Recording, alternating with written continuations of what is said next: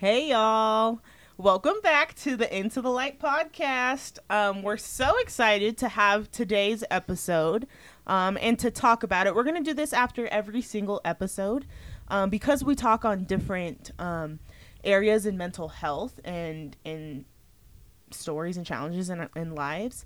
Um, we're going to talk about um, afterwards we're gonna have an episode that talks about like the how like how can we apply it right because i don't think it matters at all if we are like talking about it and just talking about it and being really open about it and not doing anything about it right? Um, so today we heard my story about sexual abuse. And so we're going to talk about um, the things that helped me get through it as well as how we can help avoid this happening in in the future right? Yeah, yeah. We're we're mostly here for action steps, practicalities, because we all know people's stories, but we want to know some simple steps that we can take to begin our journey of healing, or even just feeling a little bit of progress, a little bit. So we want to dive in just a little bit to what Braylen did, share a few ideas. These are going to be a little bit shorter, but we hope that they are helpful and help those that might be struggling with anything to find some resources to turn to right away. Yeah, and just to preface, um, we do focus on obviously the doctrine of the Church of Jesus Christ of Latter day Saints, but this is definitely um, something that anybody can apply to, um, no matter what kind of faith. Um, we do have a really strong belief in God, and I believe specifically that God is the one who really helped me get through this. But God gave me these tools to understand how I need to get through this because I just couldn't do it by myself, right? So the first one we want to talk about is therapy. Um, therapy, at least for me, is how it helped me get through what I went through. Correct? Um, and I talked about it a little bit in the episode before.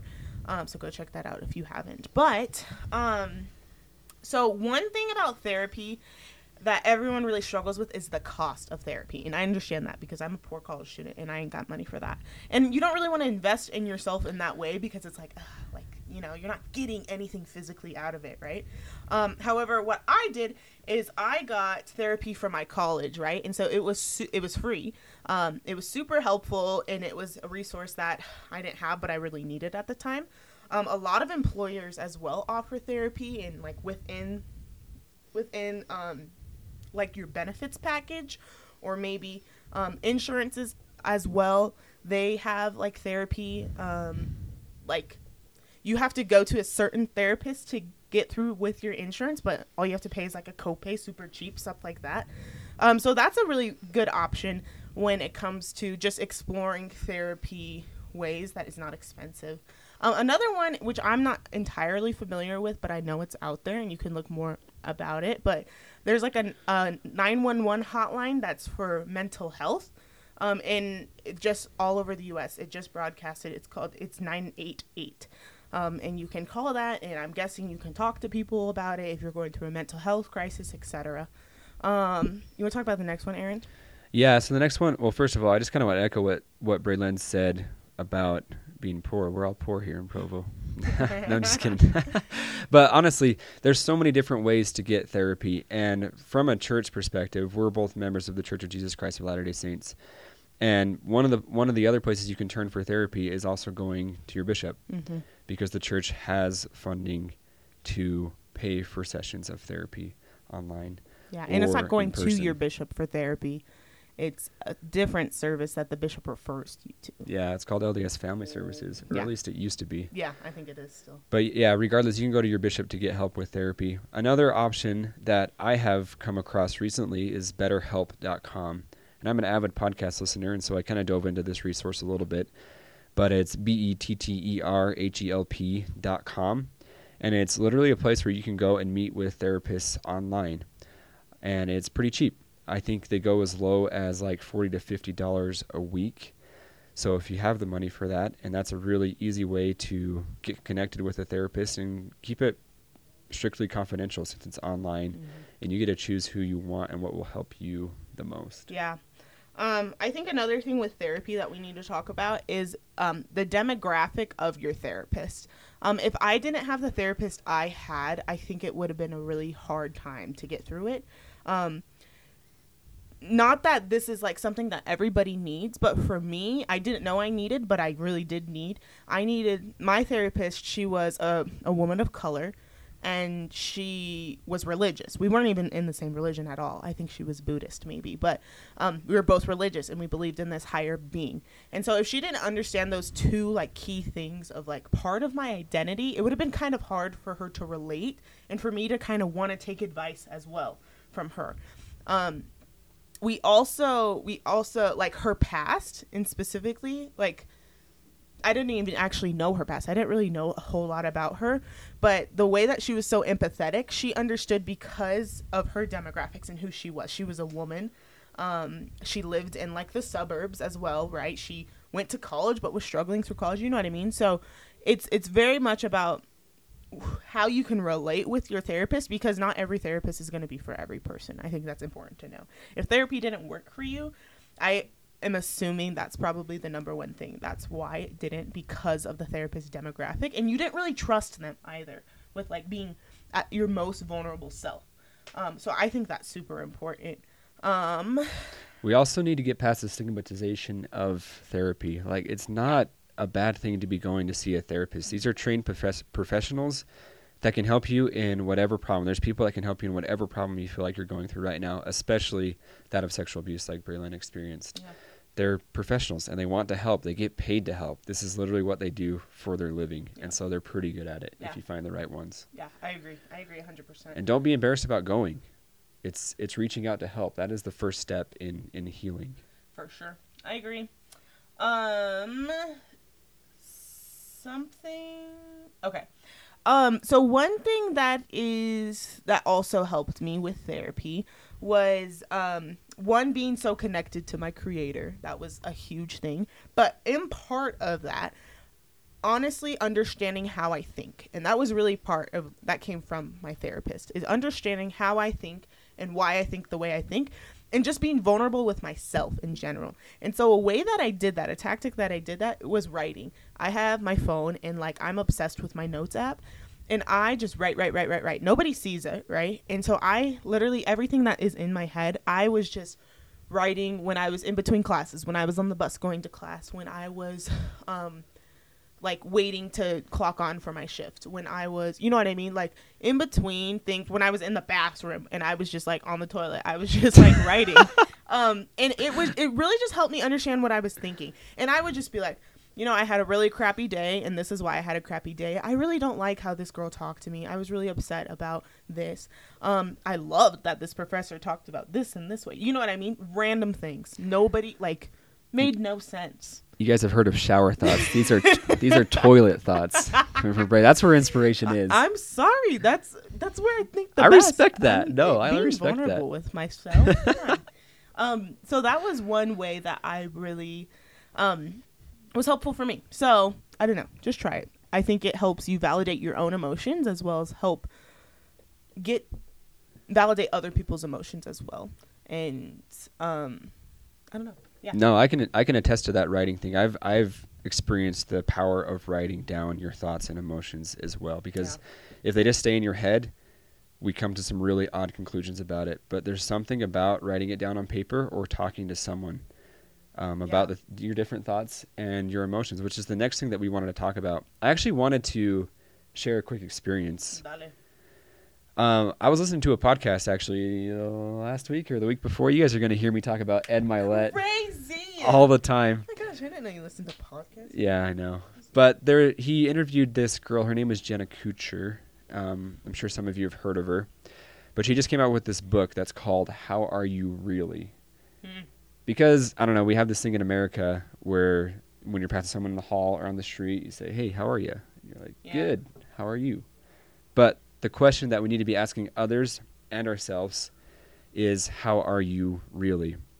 And the other day, um, I mean, recently we all go through struggles. I've been going through a little bit of a struggle recently in my life, and just on I don't know two nights ago, got done hanging out with some friends, and I was walking home with one of my really close friends and as we were just kind of standing there talking, she turned to me. She's like, "Aaron, how are you doing?" And I was like, "Good, I'm doing all right." And she just stared at me. She's like, "Aaron, how are you like actually doing?" And I still resisted it. I was just like, "Good, I'm doing fine." Yeah. And she's like, "Aaron, look at me right now and tell me how you are actually doing." And I don't know. I'm really stubborn about sharing my life with other people. I don't know if it's just I don't want to burden people with my problems or whatever. But there's something about asking the question, how are you doing really or how are you actually doing and being persistent about it until you get a substantive answer Mm-hmm. that really brings out these emotions and thoughts where you can talk it over with someone Yeah. and deal with them and get it out in the open. And I know after she asked me that three or four times, I was like, okay, she's not going to go away until I talk to her. But at the same time, I really wanted to say something about it, even if in Yeah. my head I didn't. But I knew my heart wanted me to express how I was feeling. Yeah. And we just wanted to briefly go over the power of asking how people are and asking specifically. Um, there is this question where you can relate to people. You know what's happened to me before, you know my story. Has something like this ever happened to you? Have you ever had your boundaries violated in this in this way? And there's something about asking specific questions and being persistent about it that opens people up to expressing their emotions and their thoughts. That's usually the first step in healing. Yeah, that's the power of connecting with people. And I'm super pow- passionate about connecting with people and it's very it's quite easy once you are one vulnerable with yourself and how you're actually feeling. But for me in particular, um I don't learn if I'm not talking about it, which is really bad like I'm in the same way. Yeah. or like um church things i don't i don't actually know what i believe or even politics i don't actually know what i believe or what i think about a situation until i talk about it with someone. so you're able to express it. because it's like i'm saying things that i've never even talked about and that was one thing that i had during my experience i had a friend and he really helped me articulate how i actually feel we would just talk like he'd literally just come over to my house almost every day and we just talk about deep deep deep things and we talk about deep things and we talk about how we actually feel and it was a space that i felt safe. I, we differed on a lot of things maybe a majority of things but because one i had that space where i could talk very openly and very vulnerably and he was he and he was very much the same you know? We could be vulnerable together and we could talk about it together. And i think especially when it comes to sexual abuse um, being straight up with whoever is around you is going to be the hardest part. That's going to be the hardest step. First it's going to be being open with yourself and that was for me took 15 years. But after that it was kind of just skyrocketed from that. I was like i was able to articulate how i actually felt because i was able to be vulnerable with myself and vulnerable with other people. And so um that is one thing too that we want to emphasize um because i always think how is this going to help my future kids right? Because you know how my parents they raised me fabulously and i love them to death. Um, but how can i make the next generation even better right? Um, and i think it is having those open and honest conversations.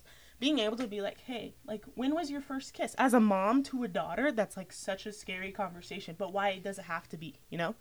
Like talk like you as the parent maybe just being so open to, with your kids like hey this has happened to me before and i was wondering has anything like that happened to you? You know just being vulnerable with your story but as well allowing your kids to express how they feel at the moment and all throughout i think their lives. Starting at a very young age i think that is opening the door for if something does happen to them that they're able to one express it and two understand how they how how they can be vulnerable with you if that makes sense.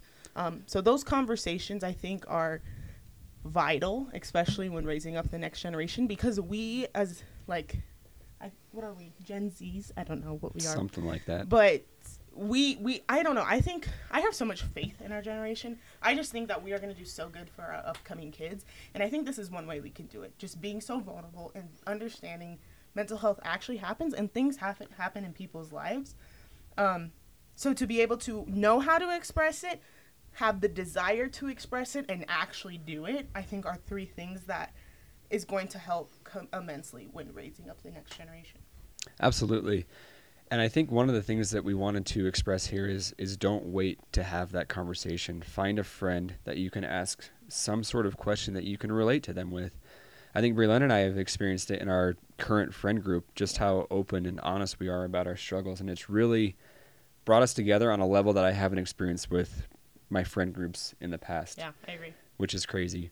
So we wanted to issue out a little bit of a challenge to to find someone that you know that you could ask some sort of question that you can relate to them with, even if it is the question of, "Hey, how are you really doing?" Think of your siblings, think of your family members. Everyone around everyone around us is struggling Yeah. in some way or another. And one of the key components of healing from any trauma is connection. Life is all about connection. And asking these straight up, honest, vulnerable questions is one of the best ways to begin a connective experience with someone that you love. Yeah. Yeah, I agree.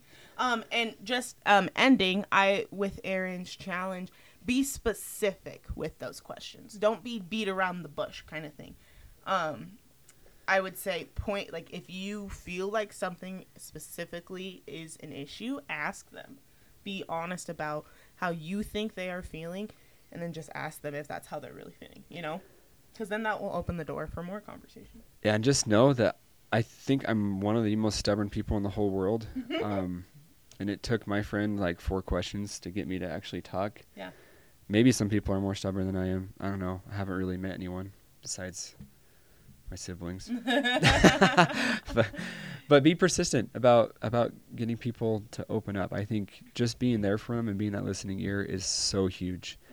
Do you have anything else to add, Bray? Yeah, as well as you as the as the person going through something, opening up to somebody else, um, being able to be like, "Hey, I'm struggling. Can I just talk to you? Like, I don't even know how I feel, but I just want to vent, and I just want to, I just want to think about how I think." But if you guys have any thoughts about or resources that we can share um, on the podcast, please email us into the light 50, 5024 at gmail.